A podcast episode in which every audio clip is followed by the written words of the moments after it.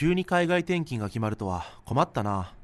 家族みんなで海外へ引っ越し、いくらかかるんだろご安心ください。日通の海外引っ越しは、一人一人に合わせた安心確実なサポートをワンストップで提供します。え、梱包もお任せしていいの？う。お、意外と安いな。お電話番号は021-6115-5728無料でお見積もり中です日通頑張るママの心のビタミン、ママサプリ。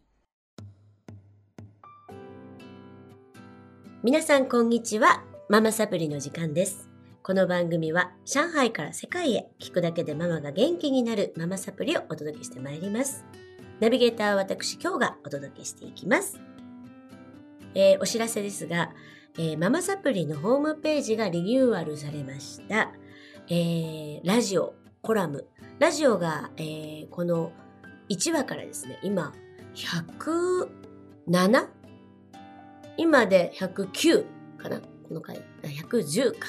ちょっとわかんないですけど、まで、あの、放送されてますので、それがバックナンバーで全部聞けるのと、えーコラムも随時アップしていきますので、えー皆様のね、あのーなんかこう、孤独で、うーん、悩んでるお悩みに、えーちょっと対峙できるような、えータイトルをね、選んでいただきまして、えーご覧いただけるようになっておりますので、ぜひぜひ訪れてください。ママサプリ .com で検索できます。えーそれでは、先週から引き続きまして、うん日本からですね、私のお友達の魔法の質問というコーチングメソッドの講師仲間でもあります。チャーリーこと、犬飼剛、あ ちょっと剛さんじゃないし犬飼剛の末裔だって言ってたからね、犬飼剛さん。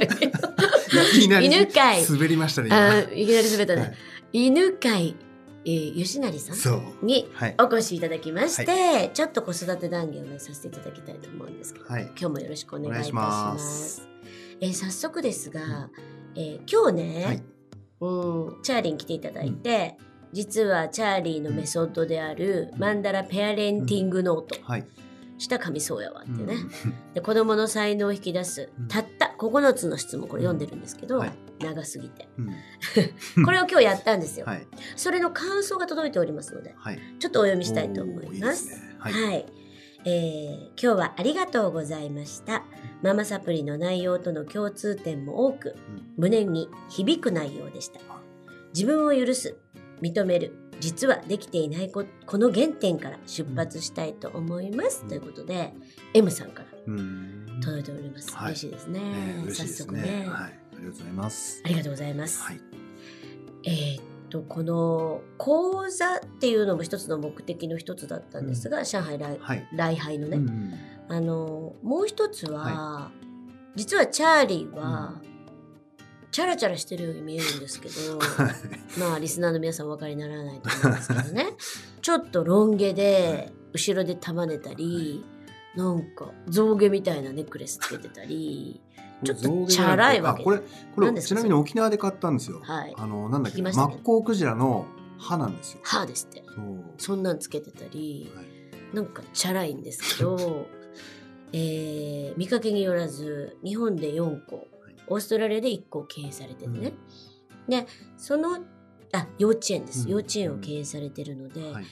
まあ、えー世界中のこう幼稚園を見て回られてるんですね。ですね。はい。はい。で、えー中国にうん。来られたことがなくて、そね。はい。それで、えー、と今回はうん幼稚園見学もうん。兼ねてはい。礼拝されてはいるんで。で私たち、うん。えー昨日ですよね、うん昨日、うん、外資外資系の、うんインターナショナルスクール1校と、はい。えー中国系うのん。幼稚園の国際部はい。というところを1校見させていただきました、うん。うん。うん。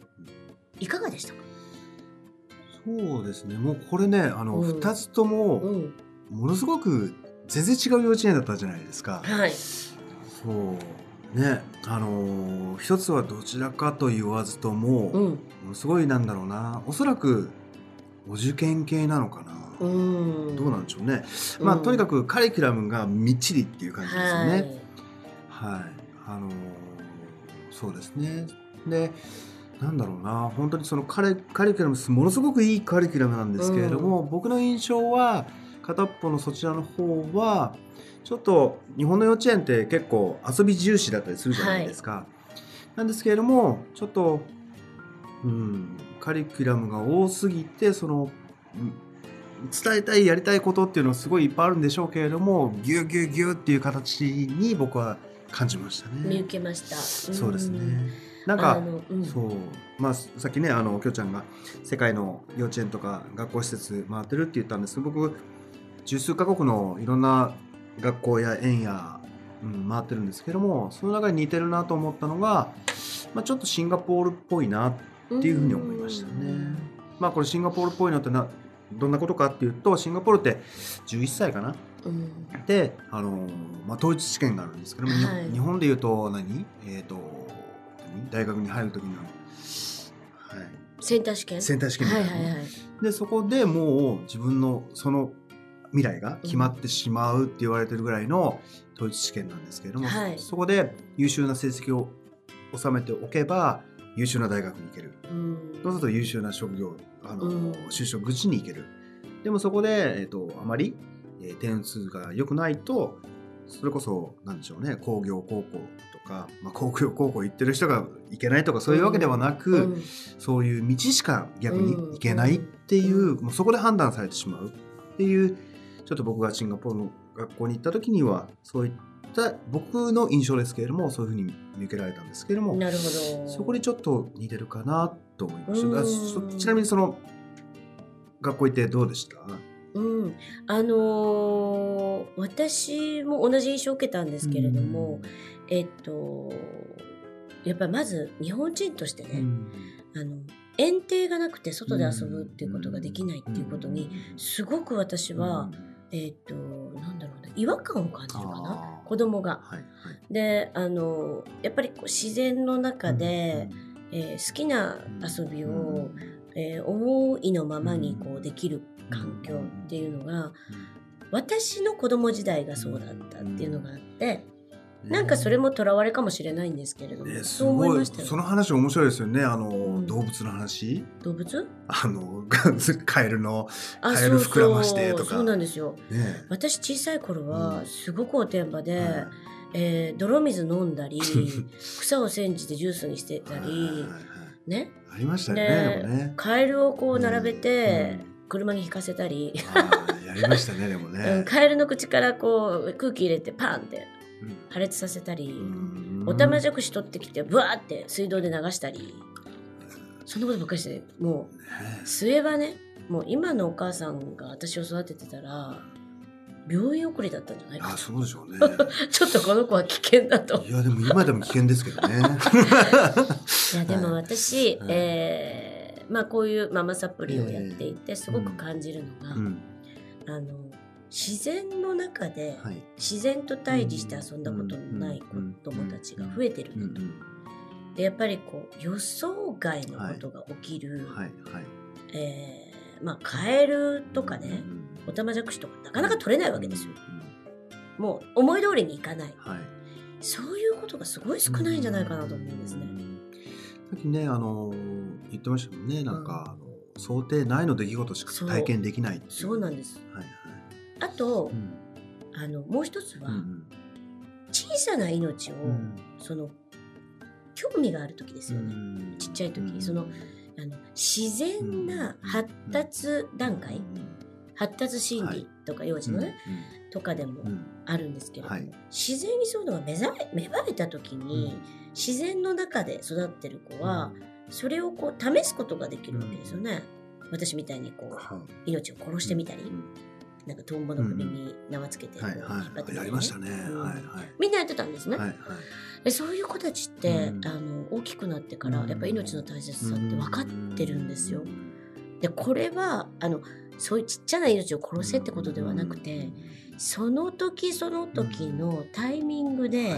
あったものうん。を学ぶっていうのはん。自然が一番な気がする。ですね。その時にしかできない体験ですもんねそれはね、はだって今それ虫殺してたらちょっとね、うん。頭のおかしい人になっちゃいますもんね。そうなんですよ。はい。だからね、うん。一つのうん。幼稚園は、はいはい。えー外に出ません。うんうんとうん。お母さんたちがまず嫌がるっておっしゃってましたよね。言っ。てましたね。うん、寒いでしょ、はいとか、うん、不潔でしょ、とか、はいえー、とその中の本当に綺麗な、うんえービルの中うのんねはい。一室の、うんうん。なんだろうなプレイルームみたいなところ。うん。とあとちょっとグラウンドみたいなのがあるのでそこではい遊ばしてますうんっておっしゃってたんですけれども、あの自然は多く取り入れてるっておっしゃってたのでね、うん。悪くないと思うんですけれどもあのちょっとそれが違和感だった。うん。でもう一つはうん。園庭がすごく立派な園庭があって、でちょっと安心したのが、ちょっと森みたいなところがあってそこに行ってどんぐり取ったりなんかしてますっておっしゃってましたよね。そういうのすごくいいなとうん。思いましたね。あのチャーリーさん幼稚園はうん。何を大切にされてますか？そうですね、もちろんそのし自然体験っていうわけではないけれどもやっぱり外遊びの中で学ぶあのねあの砂場で全てを学んだ、うん。なんていう本でしたっけあれ？えー人生に大切なことは、砂場でね。えー、全て砂場で学んだみたいな。はいはいはいはい。はい。っていうようにやっぱり砂場もありますし、はい。遊具大型の遊具があったりとか木製の大型遊具があったりとかあとはあうちのねあキッズデザイン賞を取ったんですね、お。はい、あの建物なんですけれども、はい。そこでまた逆あの発想がまた逆転の発想でふふ普段なんだろうなえー、とひ避難はしご避難滑り台、うん。でなんか裏手の方にあったりするじゃないですか、でそれがあえて園庭側にあって、うんうん。常に幼稚園の子どもたちが遊んでるっていうまあ、環境的にはそんな変わった環境があったりとかあとはなんだろうな日本の幼稚園とにかく遊びですよね。と実はうちの幼稚園の清涼学園っていうんですけれども習志野大幼稚園っていうんですけれども3つの柱があって1つはあのイタリアの教育方法でレッジオエミリア教育っていうのがあるんですけれども、これは、まあ、僕が感じるに、えっと、日本プラスアジアうん。で多分アジア諸国っていうのは日本に追いつけ追い越せっていう形で多分学びの教育の世界も結構似てたりするんですね僕が見てる限りは。なんですけどもアメリカであったりヨーロッパであったりっていうのはもう独自のスタイルを昔から築いていてやっぱりなんだろうな1対いくつまあそれそれだけではないですけれどもい日本だったら1対35先生がいて35人の生徒がいてっていう、んあの片片方向のはいはい。授業だと思うんですけれども、うんうん。そうではなく子どもたちがこの一つのことをどうやって探求してどうやってそこに気づきを得るかどう子どもたちの五感をいかに引き出してあげるかっていう、そういった教育方法がはい。主になっているような気がするんですね。なるほど例えばねあの有名どころで言うとモンテッソーリとか、はい。シュタイナーとかいろんなのあるんですけれども、うんうんうん。その中の一つで、えっと、イタリアのレッジョエミリア教育。うん。あのねきょうちゃんねレッジョエミリアって何回言っても 覚えなかったですけども はい。そう苦手をやってるんですけどそれ何かというと、はい。あのアートとして子どもたちの自発性を、うん。えー養っていくっていう教育方法ですね。あとはもう一つはあのやっぱりまあね上海もすごいあの積極的にやってるなと思ったんですけど英語教育ですよね。英語ね。はいはい。結構トリリンガルの子どもたちの教育って多かったですよね。日本。ほとんど今うん。トリリンガルですね,、ですよ上ね海は、はい。うん。なので、うん、日本はまだまだこのん来年4月からようやく小学校3年生からうん。義務教育化されるんですけれども、うんうちの時代は10年前から今は5人のネイティブ、えっと4人のアメリカ人と1人のカナダ人のはい先生がいて、でその人たちが学園内のその4つの学校を回ってるんですけれども、で英語教育っていうことを学んでますね。できれば英語教育の中からその英語というあのコミュニケーションツールだけではなく、うん。その外国人が持ってるなんだろうな文化うん。みたいなものも吸収してほしいなと思ってますね。なるほど。でそれが2つ目。でもうもう1個3つ目には日本の素晴らしさって、うん。あのおもてなしまあしつけ教育だったりとか、今世界でねその3.11以降着目注目されてるのがやっぱり素晴らしいそのマナーであったりとか、うんうん、そういった日本古来の美しさっていうものの教育っていうのが、やっぱり重要なんじゃないかなと思ってるんですね。ですので世界に羽ばたく日本人を作りたいなっていう子どもたちに世界に羽ばたいてほしいな大人になった時にっていうふうな思いでそのおもてなしの教育というか態度教育って呼んでるんですけれども態度。態度教育。態度。態度教育。態度。はいはい。まああの大阪の方にある NPO がやってるんですけどその NPO も幼稚園とか保育園とかが経営されてる方なんですけれどもそれをやってますね。その3つが主軸になってはい。清涼学園っていう学園の中では教育を行ってますね。なるほどね、はいはうーん。何はい。が子供たちにとって一番大切なんでしょうね、子供たちにとって一番大切なのはあの大人が指示をしないことが大切なんじゃないかなと思いますね。子供が何をしたいか。子供の集中している時には大人は邪魔しない、大人が口を出さない、これ大人に一番できないことだと思うんですよね。そうなんですよね。はい。あのーね今回うん訪問した先生がすごい印象に残ることをおっしゃってて、はい。えあのモンテッソーリを取り入れてる学校だったんですけど、うん。はい、日本のその園で遊ばせる裸足保育とかね、うんいわゆるこう、はい。はい。本当の話で、うんある子はうん。お砂場、うん。ある子は、えープレイジム。うん。ある子はブランコ。うん。で結構こう先生の数も少なくて、うん。日本の幼稚園保育園、野放しじゃないですか、うん。あれって実はモンテッソーリなんですよねっておっしゃってましたよね、うん。だからすごくあの、はいはい。あそうだなって私も思い、はいはいはい。なんか私も子供たち、えー、3人いましたけれども、いましたけど 今もいるんですね。はい。今もいるんですけど、はいはいうん。下2人はやっぱ保育園に入れたんですね、うん。あのどうしても自由な時間はい。を、えー過ごさせたくてはい。なんかそれがこう自然な感じがした。なんか何かをこう学ぶとか幼稚園の時保育園の時に。にあの学んでもいいんですけど、うんえっ、と本当に子供っていろんなことを学んでますよね。教えなくても。はい。なんか例えば壁のうん。色うん。がここから変わってる、うん。もう私もそういう変わった子供でしたけど、うん。ずーっとそこを見てたり、うん。穴があったらずーっと傘でつついてたり、ねほじくったりね。はじくってたり。それを邪魔しないでもらいたいかなと。なんか時間をこう区切って、うん。はいここまではい、はい。ここまでっていうのはもう家もそうだし、今ね。幼稚園もそうじゃ本当に子供窮屈なんじゃないかなって、本当に今回チャーリーさんについてね、あの見学させていただいて、すごい勉強になりましたね。いや僕もすごい本当にまたね2つの園がね、うん。全く違う特色を持った園だったので、ものすごく僕も勉強になりましたね。ねえ、はい。面白かったですよね。面白かったですね本当に。ちょっとやっぱり幼児教育うんは、うん私も、うん。うん、なんだろうなこれからの子供うん。をうん。支えるママたちに、うんやっぱり源なので、うんそこのママたちをサポートしたいなと思ってやってますし、チャーリーさんは、うんまあ、幼う児ん。とママたちなんで、うん。まあここすっごく大事な部分だと思うので、ん。期待したいと思いますこれから。チャーリーさんに。はでチャーリーさんは、著書でうんうん「子供は悪い子に育てなさい。はい」はい、ありがとうございます。書かれてますよね。はい。はい。ね。でこれはうん。あのさっきから言ってるようなことだと思うんですけど、えーはい。はい。どういうことですか？そうですね。あの子端的に言うと。悪い子に育てなさいっていうタイトルだけを見ると、うん。えー、うちの子悪い子にしたくないんだけど、うん。と思うと思うんですね。でも先ほどきょうちゃんが言ってたようにそのいろんな経験を、ね、自然の中から学んだりとか、はい。あのまあ、街道うん。心よい動きと書いて街道っていうんですけれども、へー。そこの,、ね、あの集中してる時を分断しないであったりとか、はい。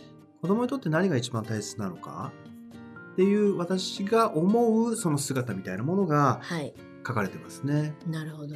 なので決して あのね子供は悪い子に育てろという意味ではなくいろんな経験の中から子供たちは学び取ってるんだよっていうことを大人が知ることが大切なんじゃないかなっていう、ん。なんかそんな本になってるんじゃないかなと思いますけど、うん。まあ多少ね私のあの娘の不登校だった娘の話で自分がどう感情を動いたとか自分がちょっと幼少期の頃ねやんちゃ坊主でっていうところも多少入ってますけれども、うんうん。一番言いたいのはそこら辺なのかなって子供に対うん。子供にとって何が一番必要でどんな教育が大切でどんな風に親は子供のことをサポートしていけばいいのかっていうことを私なりの解釈で書いているつもりですね。